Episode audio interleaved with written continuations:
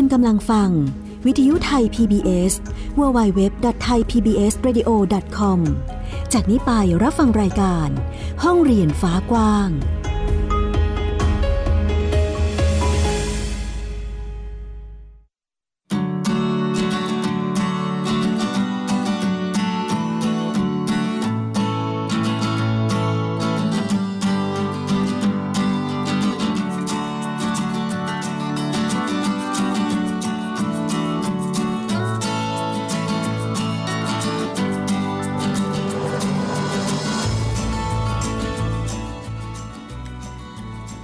วัสดีค่ะ คุณผู้ฟัง ต้อนรับคุณผู้ฟังทุกท่านเข้าสู่รายการห้องเรียนฟ้ากว้างค่ะ พบกันอีกเช่นเคยนะคะ กับวิทยุไทย PBS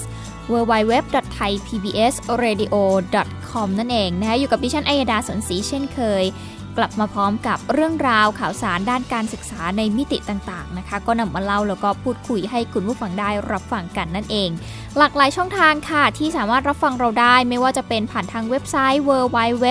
www.thaipbsradio.com แอปพลิเคชันไทย PBS Radio นะคะ ดาวน์โหลดได้แล้ววันนี้ทั้งระบบ iOS แล้วก็ระบบ Android เลย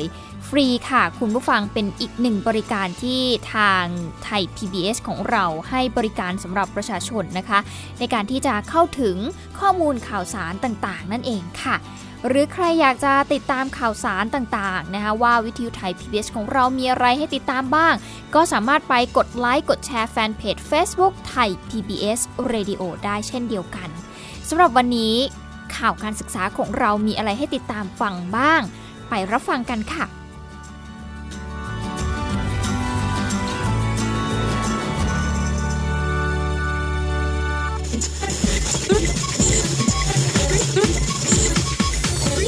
is Thai PBS Radio.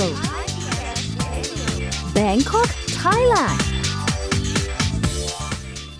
เริ่มต้นกันที่เรื่องแรกค่ะ คุณผู้ฟังเรื่องของการพัฒนาศักยภาพเด็กประถมวัยนะคะ สถาบันวิจัยระบบสาธารณสุขร่วมกับสถาบันแห่งชาติเพื่อการพัฒนาเด็กเล็กและครอบครัว ร่วมกันจัดโครงการพัฒนาศูนย์ ดูแลเด็กประถมวัยทั่วประเทศ ให้มีมาตรฐานเดียวกัน หลังจากที่พบว่าหลายแห่งยังคงมีปัญหาเรื่องของระบบ แล้วก็การดูแลเด็กให้มีคุณภาพ ส่งผลต่อพัฒนาการความคิดล่าช้านั่นเองค่ะ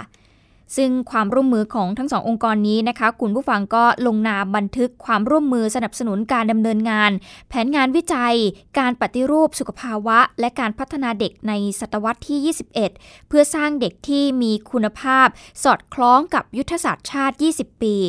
โดยเน้นการส่งเสริมกลุ่มเด็กประถมวัยในช่วงตั้งแต่แรกเกิดไปจนถึง 8 ปีค่ะ ซึ่งเป็นส่วนที่สมองกำลังมีพัฒนาการในช่วง 3,000 วัน ครบทุกด้าน หรือเป็นวันแห่งการเริ่มต้นของการพัฒนาตลอดชีวิต ซึ่งขณะนี้ยังขาดมาตรฐานดูแลแทบทุกหน่วยบริการนะคะ ดังนั้นจึงต้องช่วยกันดูแล เพราะว่าถ้าหากไม่ได้รับการพัฒนา เต็มศักยภาพ ก็จะกลายเป็นภาระของสังคมในระยะยาว ไปฟังเสียงของรองศาสตราจารย์นายแพทย์อดิศักดิ์ผลิตผลการพิมพ์ ผู้อำนวยการสถาบันแห่งชาติเพื่อการพัฒนาเด็กเล็กค่ะ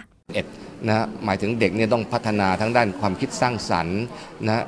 การการคิดตัดสินใจนะการเชื่อมโยงสื่อสารกับผู้อื่นนะซึ่งการควบคุมตนเอง ซึ่งพวกนี้จะต้องเรียนตั้งแต่เรียนรู้ตั้งแต่เด็กปฐมวัย และพวกนี้จะสร้าง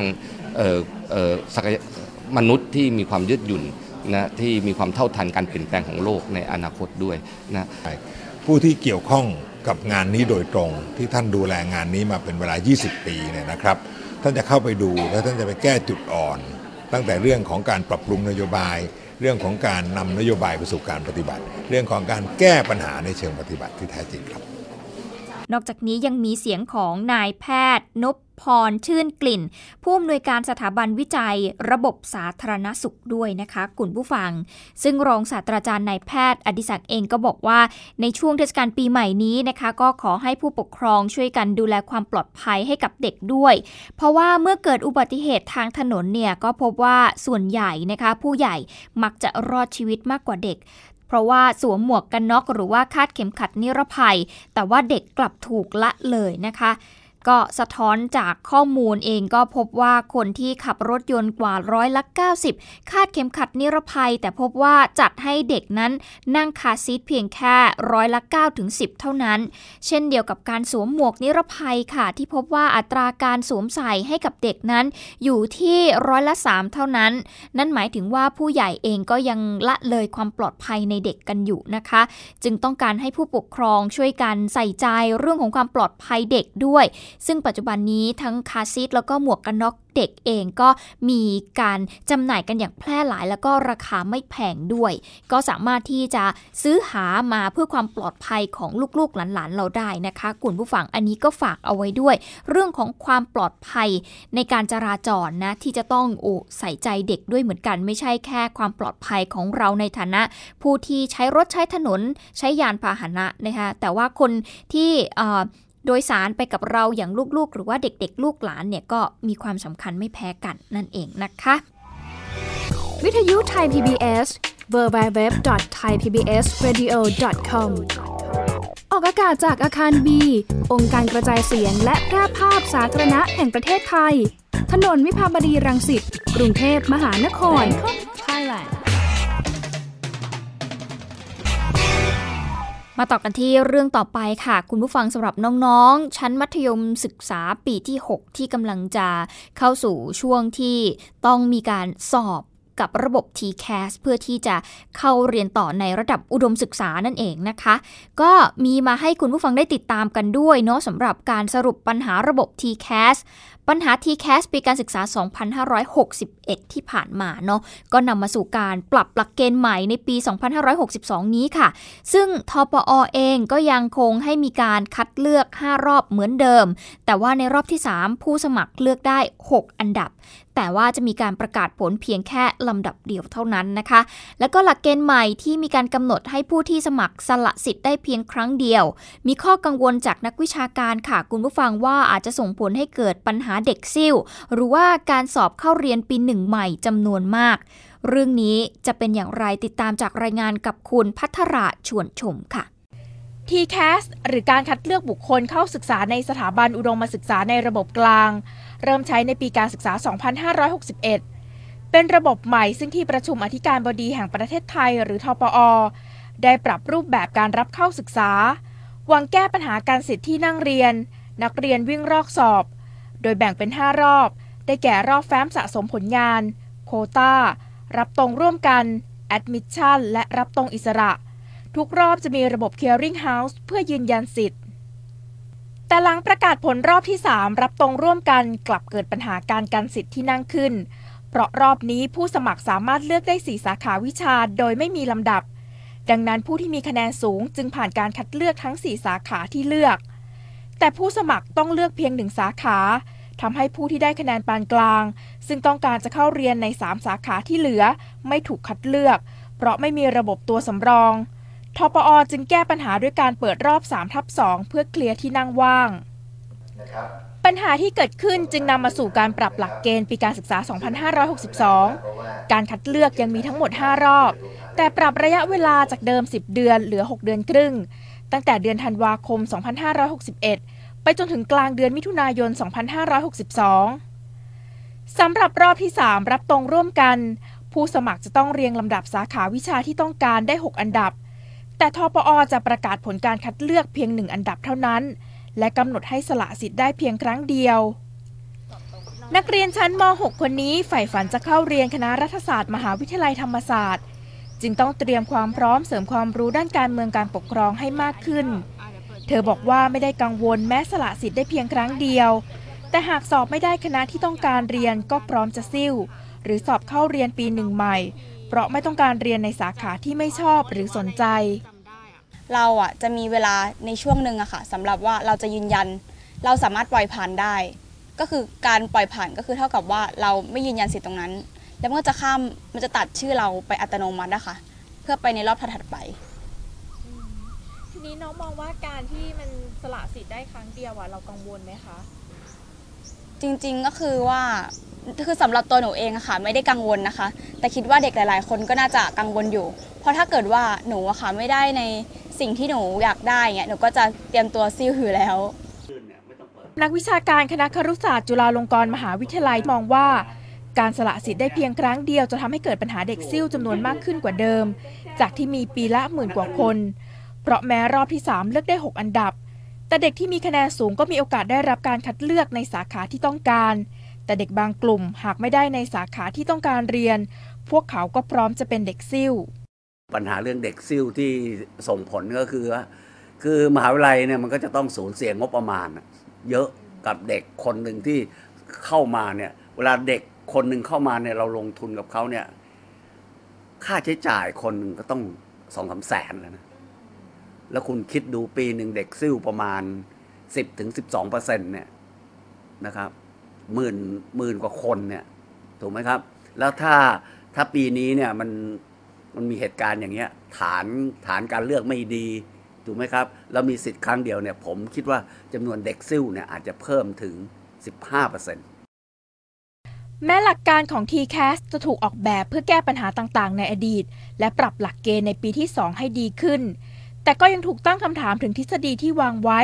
อาจสวนทางกับการจัดการ ว่าจะสามารถแก้ปัญหาการสอบเข้ามหาวิทยาลัยได้ตรงจุดหรือไม่ พัทราชวนชมไทย PBS รายงาน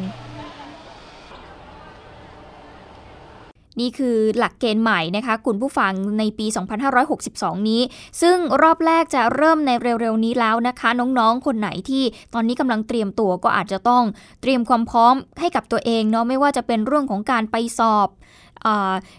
ต่างๆนะคะหรือว่าการยื่นคะแนนเพื่อที่จะสมัครในรอบต่างๆ ก็เตรียมตัวให้ดีด้วยนั่นเองนะคะ เอาละคุณผู้ฟังขาเดี๋ยวช่วงนี้เราพักกันสักครู่หนึ่ง ช่วงหน้าเราจะกลับมาติดตามกับกองทุนเพื่อความเสมอภาคทางการศึกษา เรื่องนี้จะเป็นอย่างไรมีรายละเอียดให้ได้ติดตามกันแบบลึกๆเลยนะคะ จะเป็นอย่างไรติดตามกันช่วงหน้าค่ะ คุณกำลังฟัง วิทยุไทย PBS www.thaipbsradio.com จากนี้ไปรับฟังรายการ ห้องเรียนฟ้ากว้าง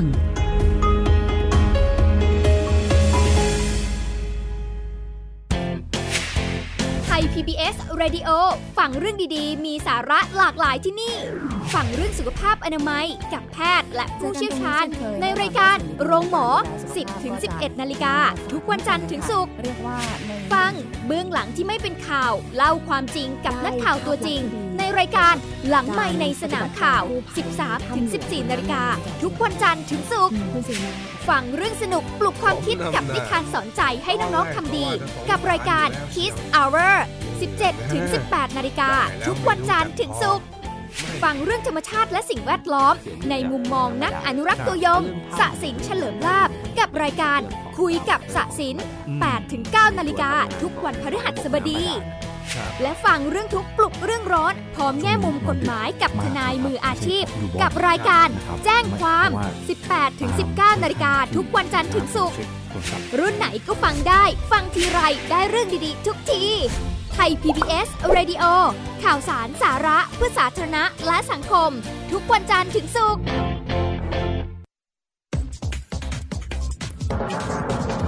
เบื้องหลังที่ไม่เป็นข่าว คนในครอบครัวกลายไปเป็นแพ้เนี่ยไม่ได้ทุกข์เฉพาะคนที่เป็นแพ้นะทั้งครอบครัวทุกข์ไปด้วยเรียกว่าเป็นการบูลลี่นะฮะก็ทางค่ะออนไลน์นี่แหละกลั่นอันนี้แกคือล้มันงสะท้อนกันความแรงของไฟเก็บมาเล่าให้คนฟังอืมยังไม่ได้เล่าเลยผ่านทางหน้าจอทีวี แล้วก็นำมาเล่าให้คุณผู้ฟังฟัง พูดถึงวันอาทิตย์นี้ไทย PBS มีโปรแกรมถ่ายทอดสด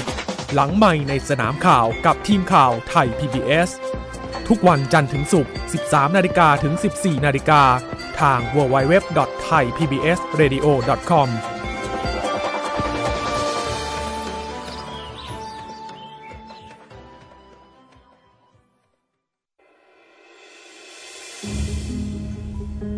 กำลังฟัง วิทยุไทย PBS www.thaipbsradio.com จากนี้ไปรับฟังรายการ ห้องเรียนฟ้ากว้าง กลับเข้าสู่ช่วงที่ 2 ค่ะ คุณฟังกับรายการห้องเรียนฟ้ากว้างนะคะ ยังคงอยู่กับดิฉันอัยดาสนศรีกับวิทยุไทย PBS www.thaipbsradio.com นั่นเองค่ะ ช่วงที่ 2 นี้เราจะมาพูดคุยกันถึงเรื่องกองทุนเพื่อความเสมอภาคทางการศึกษานะคะ เรียกได้ว่าเกือบจะเป็นผลงานชิ้นโบแดงของคอสชก็คงจะไม่ผิดนะคะคุณผู้ฟังสำหรับกองทุนเพื่อความเสมอภาคทางการศึกษา ซึ่งเมื่อวันที่ 26 เองก็เริ่มมีการโอนเงินอุดหนุนเด็กยากจนพิเศษกว่า 4 0 0แสนคนงวดแรกแล้วนะคะ ที่เกือบจะเรียกว่าเป็นชิ้นโบแดง เพราะว่าเดิมทีเนี่ยกองทุนได้มีการตั้งงบเอาไว้นะคะอยู่ที่ 25,000 ล้านบาทต่อปี เพื่อหวังที่จะแก้ไขปัญหาความเหลื่อมล้ำทางการศึกษา แต่ว่าสุดท้ายโดนตัดงบไปเหลือเพียงแค่ 2,500 ล้านบาทต่อปีเท่านั้นค่ะ ขณะที่เด็กยากจนก็ยังมีมากกว่า1ล้าน7แสนคน ที่เหลืออีกล้านกว่าคนเนี่ยจะแก้ไขปัญหาความเหลื่อมล้ำทางการศึกษายังไง ไปติดตามกับคุณบุตรศิรินยิ่งเกียรติกุลค่ะ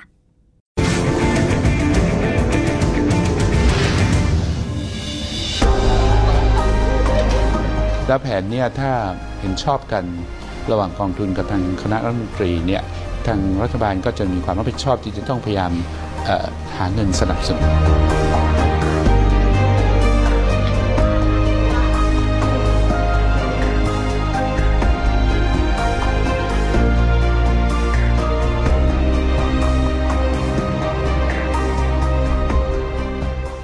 ถ้าจะบอกว่าส่งการบ้านต่อให้รัฐบาลชุดถัดไปก็คงจะไม่ผิดนะคะ เพราะว่ารัฐบาลชุดนี้จัดไม่พอซะแล้วค่ะ แต่ว่าการแก้ปัญหาเฉพาะหน้าคืออาจจะต้องไประดมทุนจากภาคธุรกิจรวมถึงประชาชนด้วยทำแบบนี้ก็มีคำถามอีกเหมือนกันว่าเอ๊ะที่ไม่มีอะไรการันตีเลยเหรอว่าเด็กกลุ่มนี้จะได้รับเงินอย่างแน่นอนแล้วก็ต่อเนื่องด้วยนะคะ กดปุ่มโอนเงินก้อนแรก 700 ล้านบาท ส่งตรงไปถึงเด็กยากจนพิเศษทั่วประเทศที่ผ่านเกณฑ์ เป็นของขวัญปีใหม่ประจำปี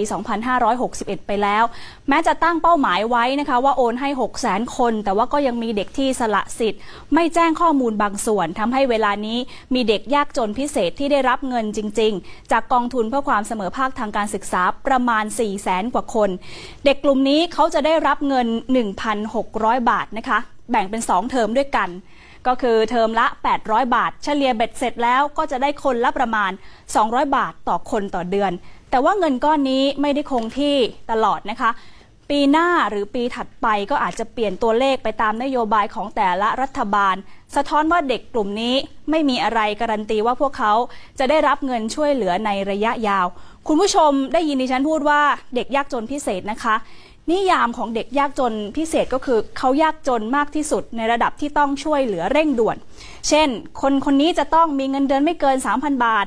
บ้านจะต้องค่อนข้างสุดโซมไม่มีพาหนะ แล้วก็ที่ดินก็ต้องไม่เกินหนึ่งไร่นะคะ ถึงจะได้รับเงินอุดหนุนก้อนนี้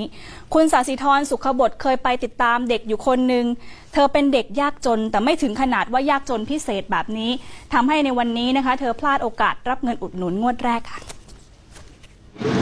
ให้แม่ เห็นเราเรียนสูงสูงก็ต้องตั้งใจเรียนทำให้เรียนสูงสูงนี่เป็นความหวังของเกจรินทิตรักหรือกระถินวัย 12 ปี ที่เคยให้ข้อมูลกับทีมข่าวไทย PBS เมื่อเดือนสิงหาคมที่ผ่านมา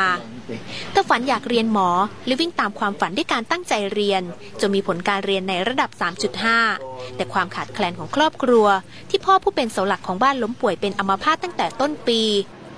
ขณะที่แม่ก็มีภาวะพิการมาก่อนหน้านี้ทำให้ชีวิตของกระถิน ไม่เคยเล่นสนุกเหมือนเพื่อนๆ เพราะต้องใช้เวลาหลังเลิกเรียนและวันหยุด ไปกับการทำงานรับจ้างคัดแยกขยะเพื่อแบ่งเบาภาระค่าใช้จ่ายของครอบครัว หากว่าจากสภาพภายนอกกระถินน่าจะเป็นหนึ่งคน ที่มีโอกาสได้รับเงินอุดหนุนจากกองทุนเพื่อความเสมอภาคทางการศึกษา แต่การลงพื้นที่เยี่ยมบ้านและบันทึกข้อมูลลงแอปพลิเคชันคัดกรองปัจจัยพื้นฐานนักเรียนยากจนของครู พบว่ารายได้ครอบครัวของเธอยิ่งสูงกว่าเกณฑ์นักเรียนยากจนพิเศษที่ต้องได้รับเงินอุดหนุนงวดแรกวันนี้ปีการศึกษานี้ กระถินจึงได้รับเพียงเงินอุดหนุนนักเรียนยากจน 1,000 บาทจากสพทกลัวไหมว่าจะไม่ได้เรียนต่อกลัว ทำไมถึงกลัวว่าจะไม่ได้เรียนต่อคะเพราะว่าพ่อกับแม่เป็นอย่างนี้แล้วแล้วพี่สาวก็ทำงานคนเดียวด้วย แล้วก็แล้วก็มีหลาน แล้วก็พี่ก็ต้องส่งทั้งสองคนกลัวเงินไม่พอ ยังมีนักเรียนที่ผ่านการรับรองจากคณะกรรมการสถานศึกษา ว่าเป็นนักเรียนยากจนทั่วไปอีกกว่าหนึ่งล้านคนเหมือนกระถิน แม้การสแกนหาด้วยแอปพลิเคชันคัดกรองปัจจัยพื้นฐานนักเรียนยากจน จะเป็นเครื่องมือที่ทำให้ครูพบเด็กยากจน แต่ด้วยข้อจำกัดของเงินกองทุนเพื่อความเสมอภาคทางการศึกษา ที่ถูกตัดเหลือ 1%ของงบประมาณการศึกษาทั้งหมด หรือเหลือประมาณ 2,500 ล้านบาทก็ทำให้มีเด็กยากจนเพียงบางส่วนที่ได้รับเงิน ขณะที่เด็กนับล้าน ยังรอคอยเงินอุดหนุน เฉพาะเด็กยากจนในสังกัดสพทนะคะประเทศไทยมีเด็กยากจนทุกประเภทเลย มากถึง1ล้าน7แสนคน ถ้าไม่ถูกตัดงบประมาณออกไป ปีใหม่นี้เด็กยากจนก็อาจจะได้รับเงินอุดหนุนกองทุนเพื่อความเสมอภาคทางการศึกษาครบทุกคน แต่เมื่อมีข้อจำกัดเรื่องงบประมาณตามเหตุผลที่รัฐบาลให้ไว้